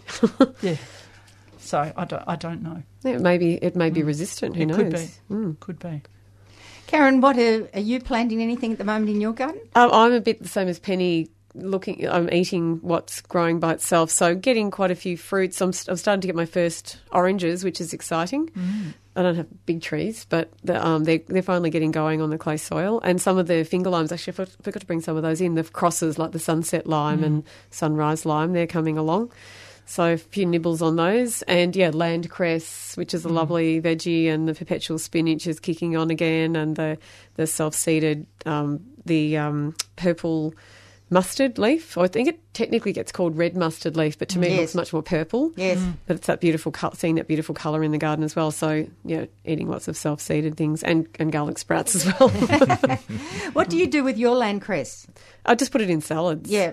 You, you don't actually ever braise it or. You can. Yeah, you Yeah, can put, you can tried drop that. it into You've it because tried it's it? a strong mustardy. It's very strong. Yeah. Yes. Oh, actually, I would And put hot. things. I would put things like that. I would chop things up like that and just put them on the top of soups. Uh, chickweed Mm. too. Harvesting lots of chickweed at the moment that self seeds, and just chop them up and get that fresh green flavour, whatever the flavour is of whichever things I've Mm. grabbed, and put them on the top of a really hot soup when you just put it into the bowl, and then just sort of wilt them or let them, you know, Mm. cook that very light. Just warm up basically and wilt, and then eating that, so you're getting some fresh herby things with your with your homemade soup. Mm. Yeah. Mm. What about you? I'm I'm uh, rearranging a lot in the front garden at the moment. Um, Right. I continue to refine it every year, and, But are you picking anything at the moment? Do you have any um, Yeah. greens in the garden? Or? Well, talking of self sowing things, I, I planted a crop of celtuce about four years ago, and I still Hmm. get seedlings coming up. From, Wow. Do you? From that, Well yeah, yeah. Wow. So they've persisted in a, in a Mm. big way, um, Mm. and they're very welcome in my garden. Yeah, they're Yep. delicious. So this is this is stem lettuce. Yes. Yes. Yes. Just for the listeners. Yep. Yeah. Um, Yep. I, I've only tried to grow it once, and I didn't have all that much success. Oh, really? Yeah, okay. so I must. Yeah, I keep meaning Well, to you try need it to bring in some seed. Yeah, yours. okay. because yours is Mm. obviously it strong. but it's a self-sowing one. too, Yeah, so- which is which is terrific. Yeah. Yeah. Stem lettuce is the most amazing thing to see growing in the garden. I've never seen it. Oh, Yeah. it's Oh, fantastic, amazing. Karen. Beautiful thing. It's grown yeah, for it's its stem. beautiful. You Yeah, I've, I've read about it, but I've leaves. never laid eyes on the thing. But you, so, you yeah. harvest the leaves going As- up as it as it grows. grows up. and then you harvest the stem. Yes. Mm, as a cooked veggie. Yes, Or as- yeah. yeah, Yes. no, yeah, you do cook it. You Mm. slice it, and you, mm. and you, and you've got to braise it or take the outside You off, which peel is it. quite Oh yes, yeah, yeah, and yep. it's the inside of Yes. the stem that you harvest. But it's it's I, I just love the whole look of it. It's Yeah, it's such a structural incredible. plant Yeah. Um, to You have, have growing these little in the mini garden. forests in the. Yes. Oh wow, you're getting me excited now. No, And is no, it- it's great. Is it more something that you have? It, does it self seed more in autumn or in spring, or when's its primary time? Um, it seeds more in kind of late summer, autumn Mm, for me. mhm. Ready yeah, for and then it, Yeah. then it pops up again in the Yeah. winter. Yeah, Mm, quite mm. quite happily and quite profusely as well. Yeah. Mm. But that and Jerusalem artichokes, I think I'll be eating Jerusalem Oh, yes, artichokes yes, forever. yes. Yeah, I'm not sure how I'm going to eat them all. Yeah. But um, yes. Indeed. But um, Yeah. I was thinking of taking some to a to a, a, a place that does food for for you Mm. know, the homeless and that kind of thing because I do have so much of them. I had had about one and a half square meters, and I planted three or four little tubers the size of my thumb. Um, this time last year, and dug up a good thirty kilos. Um, wow. Actually, a friend few- of mine few just, weeks ago. just gave me a good hint for that. Um, he said when his Jerusalem artichokes sprout, he digs them in spring, he digs them up and separates them and actually spaces them really well. And he said he gets much nicer, bigger, easier to ma- easier to cook with Yeah, pe- okay. um, tubers, which is It's a, a also good idea. a good time to control them if you are Yes, if they are spreading yeah, too yeah. far. I Mm. tend to pull them out and actually just use the plants as mulch on the surface of the soil. People forget sometimes Yeah. to kind of modify their Yeah. big. Not saying that you did, James, but yeah, I thought that was a great idea, a great management tool to um, space them out. He just gets much bigger tube, as He said. So they can be a little bit warty and gnarly and a little bit unapproachable when it comes to you know doing something with them in the kitchen. I reckon, but um, yeah, but that's a good one. I'll have to try that. I like the sound of that. Pam, can I just say quickly that I had a really nice experience in the last couple of weeks that my son, who's now 25, decided that he needed a garden. Yay! And Really? He's living in this tiny, tiny little flat with no real garden area. So I planted up these these bags full of. You know, he want he's a he does a lot of Asian cooking, so he wanted coriander and he wanted various other things. Yes. Fantastic. lemongrass and rosemary and stuff like that. And it was such. My daughter is already growing things in her tiny space, but it was so lovely to have him actually ask for a garden. So that was a real highlight of my last two or three weeks. It's like, um, yeah, my, my eldest daughter up in Mullumbimby um, became a. Um, not only is she her whole backyard now is given over to um, to no dig garden with all sorts of edibles, but she's also a member of the local community garden up there, which won. Um, which won Community Gardener of the Year through Wow, um, wow. ABC Okay. Australia, Yep. Gardening Australia. So, um, yeah, you don't you don't think any of it rubs off, but occasionally it does. obviously does. Yes. Yeah. We have to go because um, because uh, coming up next is Alternative News and it's their radiothon show, so we need to get them into the studio um, nice and on time. Please, listeners, don't forget it's our big radiothon show next Sunday. We're running on air from 7:30 right through till 10 o'clock, and then we're inviting you all to uh, to come in and uh, and pick up your goodies, have a cup of tea or coffee with us. So tune in, dig deep, and uh, support 3CR and the Gardening Show next Sunday. But until then, bye for now.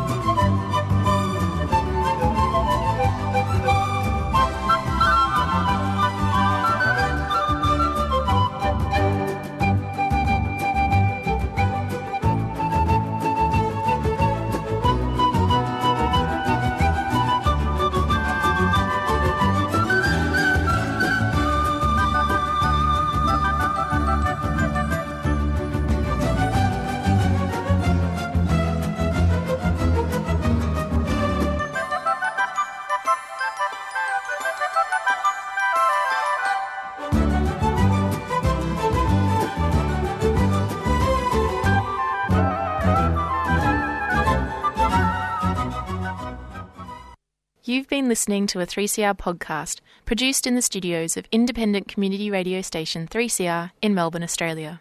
For more information, go to allthews.3cr.org.au.